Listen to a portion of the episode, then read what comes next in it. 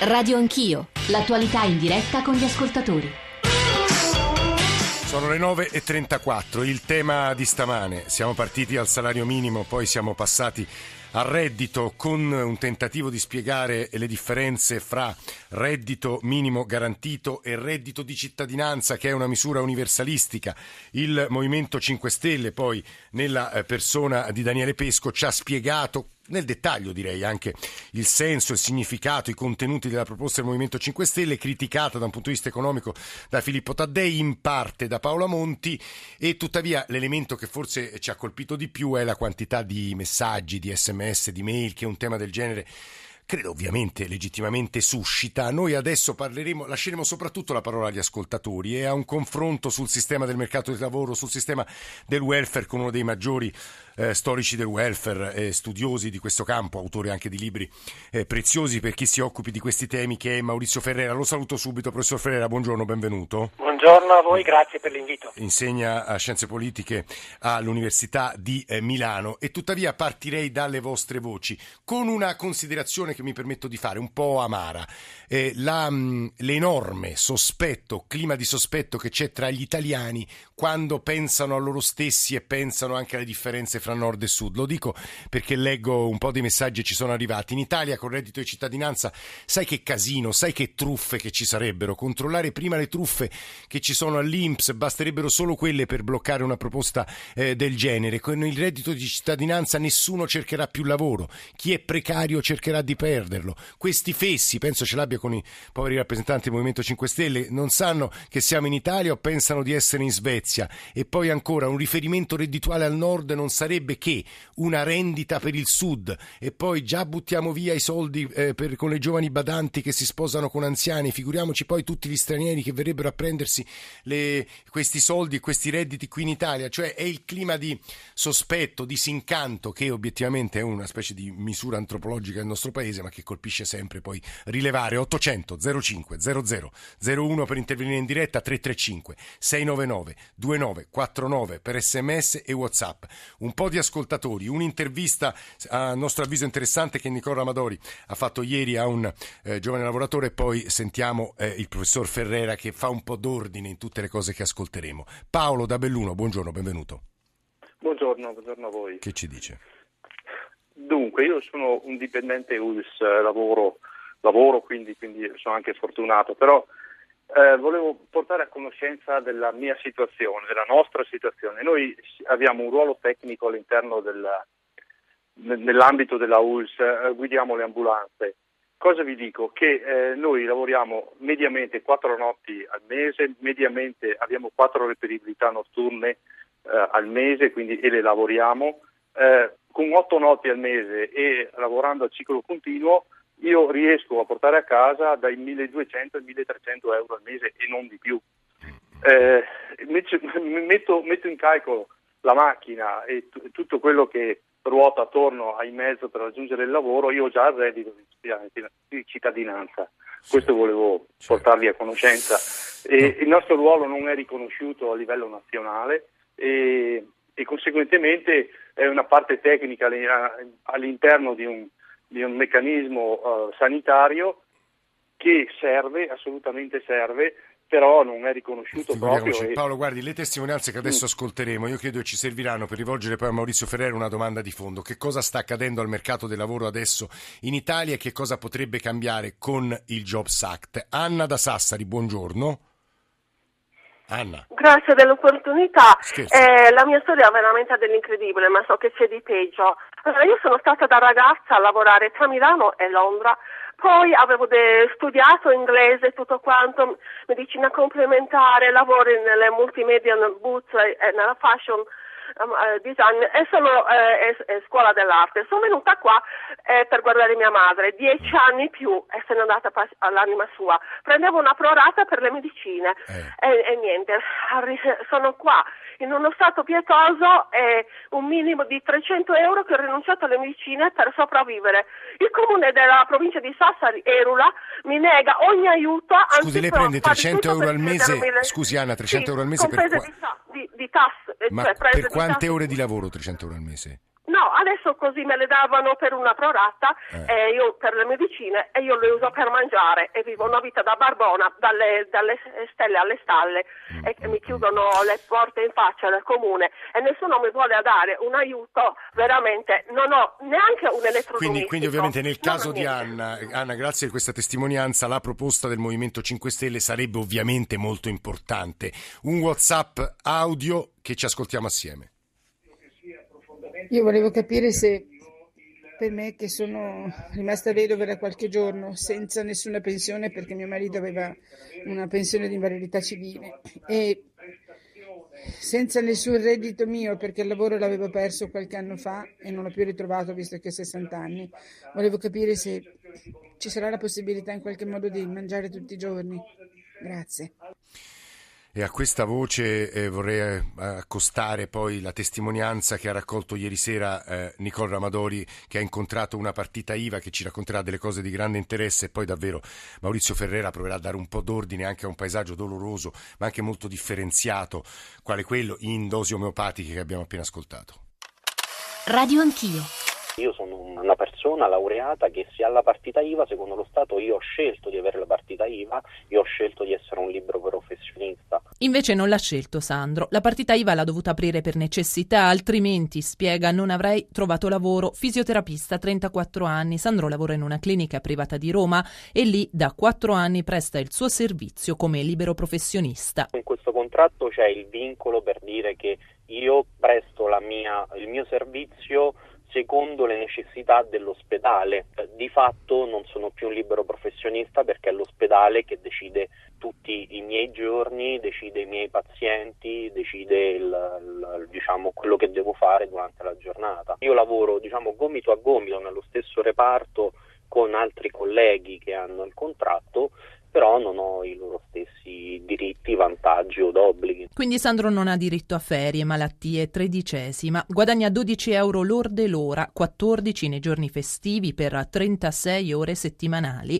A fine mese il suo stipendio non arriva ai 1000 euro. In teoria la mia tassazione è di 47,7%. Io mm. fatturo mediamente eh, tra i 1.400 e i 1.700 al mese, alle volte anche di meno quindi all'incirca faccio un calcolo forfettario del 50% in meno, arrivo sugli 800 euro. Ovviamente ci sono delle cose relative alla partita IVA che sono eh, l'assicurazione privata, che io, perché l'ospedale non mi copre professionalmente, io devo mantenere la mia assicurazione che non viene considerata nella retribuzione, così come anche avere un commercialista, sono dei, dei costi di gestione della partita IVA che non vengono assolutamente considerati dal datore di lavoro. Sandro non sfiorerebbe dunque nemmeno la cifra dei 7 euro l'ora di salario minimo su cui il governo sta ragionando in queste ore e lui intanto alla domanda sui suoi progetti futuri risponde così. Quello che spero è che un giorno questa situazione si normalizzi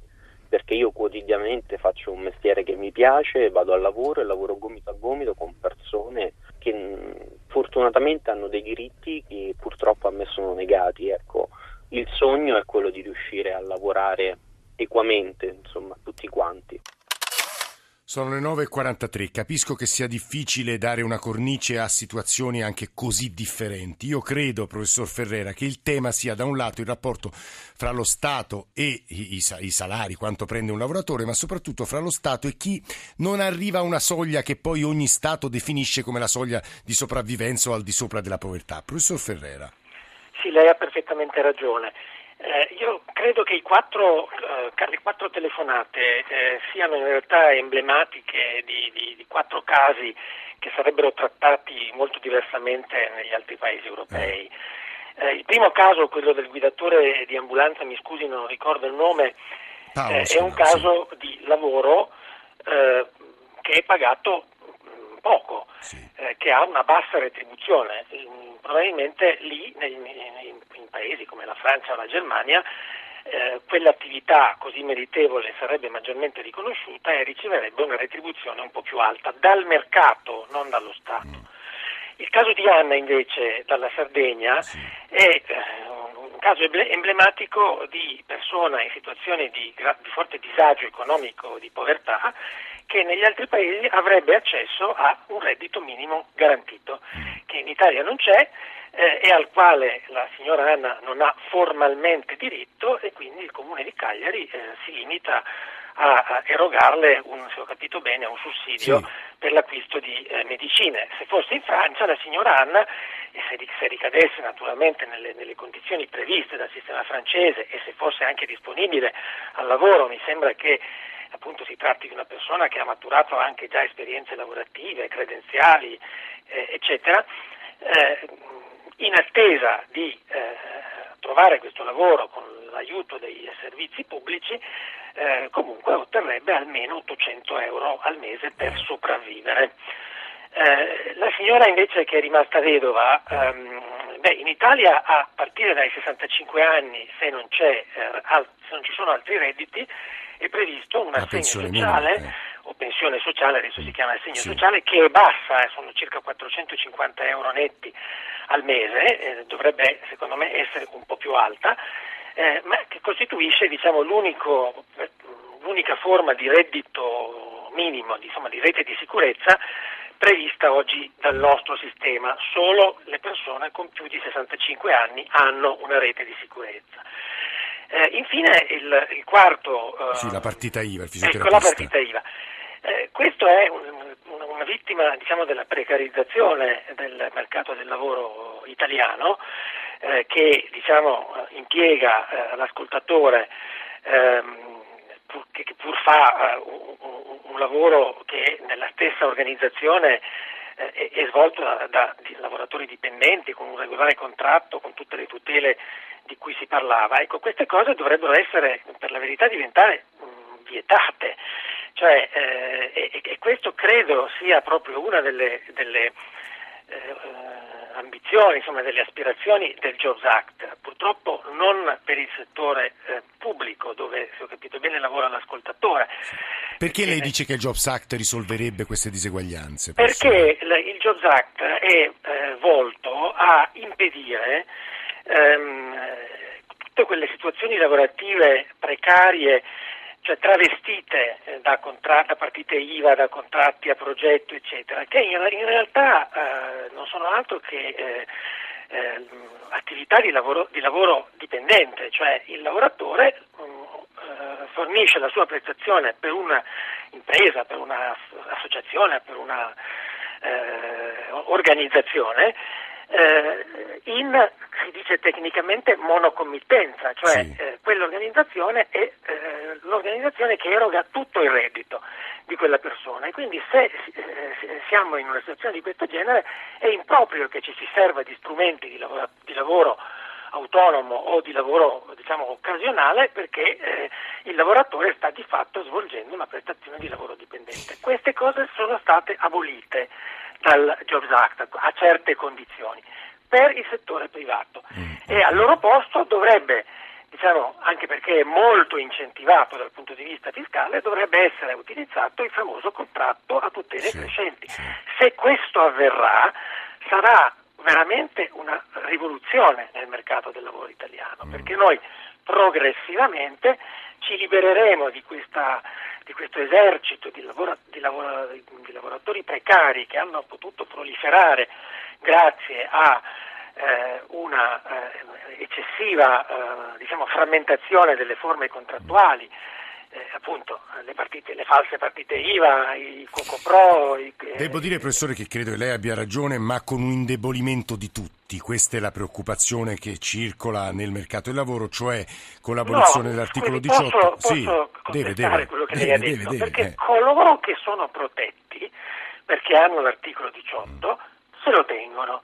Inoltre, sì, però aziende... negli anni, negli anni lo perderanno tutti, diciamo, fra no, 30 perché, anni. No, non è che non lo perderanno tutti, non ce l'avranno quelli che non ce l'hanno ora. Sì, esattamente.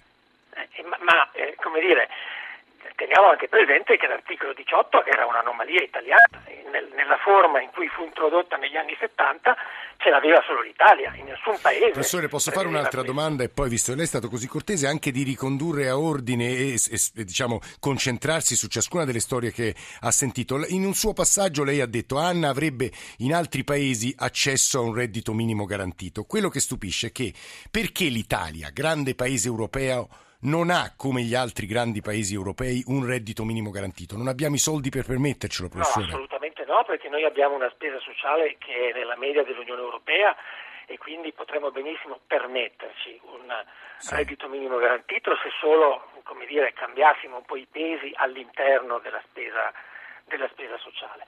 Guardi, eh, di reddito minimo garantito si parla dagli anni 70. Eh, uno eh, dei protagonisti che si è schierato a, ehm, diciamo, contro il reddito minimo garantito è stato il sindacato, in particolare la CGL.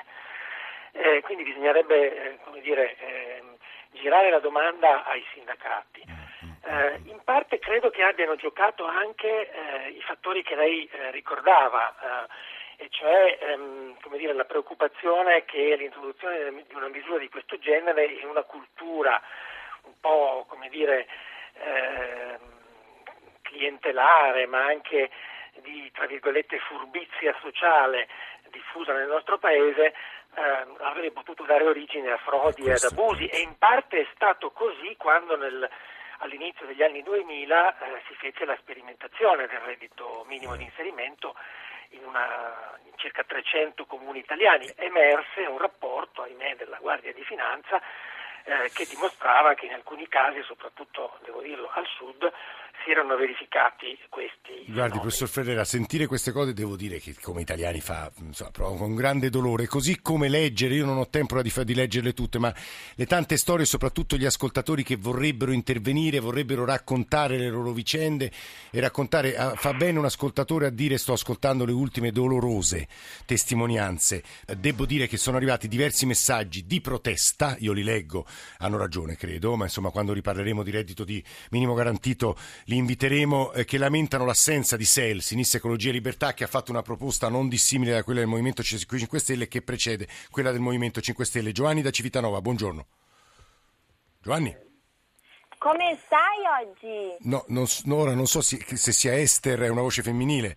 Pronto, sì. pronto, sono la dottoressa. Buongiorno, dottoressa, Esther. che immagino Buongiorno, stesse parlando con un paziente. Sì, sì, prego, dottoressa. Eh, no, io volevo raccontarvi la nostra situazione di mm, medici geriatri. Noi siamo specialisti, eh, e, mm, però almeno in Regione Lombardia tante, la maggior parte delle strutture residenziali, anche nuclei Alzheimer, come quello dove lavoro io, eh, hanno come forma contrattuale questa forma di contratto UNEBA, che era un contratto eh, che era eh, previsto per le figure eh, socioassistenziali, poi esteso anche agli infermieri professionali e ai medici. Sì. Eh, per cui la, ovviamente la retribuzione non è assolutamente paragonabile a quella del Servizio cioè, Sanitario cioè Nazionale. Quanto? quanto? Eh, ma ehm, eh, non le so dire pro- propriamente allora al netto, ehm, però ehm, se io dovessi basarmi solo sulle tabelle del contratto UNEBA, eh, per il mio orario di lavoro sarei sui 1000 euro eh, con l'assicurazione da pagare, il, il, carico a parte morale. E, Lei ha calcolato 1-2 euro l'ora, vero dottoressa? No, quello, no, no, mi riferivo, quello era eh, per le reperibilità, perché ah. noi siamo cioè, abbiamo il, il, dovere di curare Guardi, gli ospiti dottoressa, anche di notte, nei giorni festivi. Sì, quando uno ascolta la sua voce, le vostre testimonianze sono le diseguaglianze italiane che colpiscono. Giovanni da Civitanova, Giacomo d'Arezzo, se ci riuscite in 40 secondi così facciamo chiudere il professor Ferrera. Gia, Giovanni, buongiorno di nuovo a lei. Buongiorno. Eh. Eh, intanto grazie per la possibilità che Scherzo. mi state dando. Eh, volevo semplicemente così comunicare che io ho um, un contratto come socio lavoratore un contratto eh, che mh, mm, mi porta a lavorare ogni mattina dalle 4 fino all'una, eh. dalle 3 fino alle 7 e mezza, eh, non avere alcun tipo di eh, malattia, dodicesima, tredicesima, niente, niente, proprio niente. Io lavoro ogni giorno. Che lavoro fai e quanto guadagna Giovanni? Rapidissimo. 1300 euro che lavoro è? mese. Che lavoro autista. È? autista. Sono autista con patente B. Mm. Grazie Giovanni. Ma ci mancherebbe. Giacomo d'Arezzo, buongiorno anche a lei. Sì, buongiorno a lei e ai suoi ospiti. Niente, io sono laureato con master, faccio dopo scuola e mensa in una scuola primaria e seguo un ragazzo disabile eh. il, con un'associazione. Il tutto a 6,30 euro l'ora a rimborso spese come volontario, quindi senza malattia, senza previdenza, senza nulla. Ecco quanto.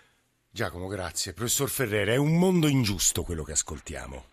Sicuramente di enormi sperequazioni e, eh, sia per quanto riguarda gli importi del, delle retribuzioni che vengono erogate sia per quanto riguarda il pacchetto di tutele eh, previste. Quindi c'è molta strada da fare ancora per la riforma del nostro welfare. Vorrei però chiudere con due eh, osservazioni.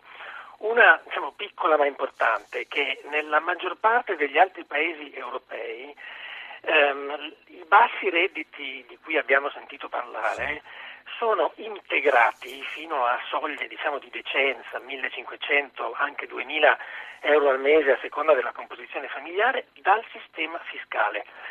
Si chiamano, si chiamano sistemi o meccanismi di imposta negativa sul reddito e, perché si chiamano così? Perché se il reddito, il salario, la retribuzione non raggiunge una certa soglia, il fisco, anziché prendere tasse, aggiunge trasferimenti. Eh, no, questo, questo... Eh, eh, noi non ce l'abbiamo, è un, è un sistema che costa, eh. però... L'altra cosa in 30 secondi, se ce la fa? Ecco, che non ho sentito parlare della proposta più elaborata, più affidabile e più seria per la introduzione del reddito eh, di cittadinanza, del reddito minimo garantita, che è quella dell'alleanza contro la povertà, una alleanza che comprende eh, decine di associazioni, ah. compresi gli stessi sindacati. Eh, consiglio a tutti gli ascoltatori di visitare il sito Alleanza contro la povertà. Eh, c'è un rapporto di 100 pagine che illustra in maniera dettagliata e molto credibile mm. come si potrebbe arrivare stessa, allo stesso obiettivo Alleanza del, del contro Movimento la povertà. 5 Stelle o di Professor Stella. Ferrera, io eh, la fermo, siamo arrivati al giornale radio e, e, ringraziamo tutti coloro che ci hanno ascoltato, ma questa proposta mi sembra importante, Alleanza contro la povertà, andate sul sito.